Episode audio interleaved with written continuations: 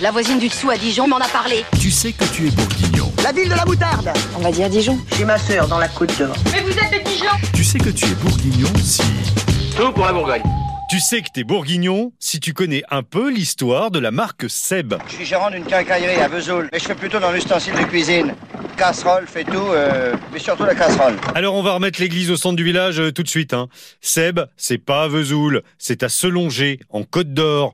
C'est là qu'Antoine Lescure a ouvert en 1857 un atelier de ferblanterie. Tiens, mon père en fabrique des casseroles. Oh, à l'époque, c'était pas que des casseroles. Il y avait aussi des assiettes, des bassines, tout un tas d'objets en fer blanc. Tiens, là ce que j'en fais, moi, de l'aluminium. Regarde la casserole C'est plus tard, à la fin de la Seconde Guerre mondiale, que les arrière-petits-fils de Pépé Lescure ont créé la SEB. Il dirige la SEB, la Société égyptienne d'élevage de bœuf. Non, ça veut pas dire ça du tout. La Société belgo-égyptienne d'élevage de poulet. Non plus SEB, c'est la Société d'emboutissage de Bourgogne. Oh, c'est une cocotte minute Ah, justement, la naissance de la super cocotte en 1953 a vraiment fait exploser le chiffre d'affaires de la boîte.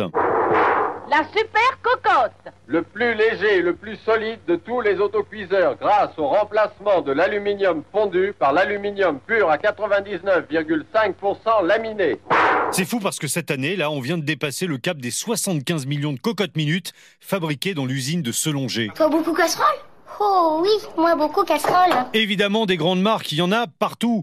Mais c'est pas la peine de comparer avec celles qu'on trouve ailleurs. C'est en Bourgogne qu'on a les meilleures. Et n'oubliez pas que Seb, c'est beau, c'est bon. C'est bien.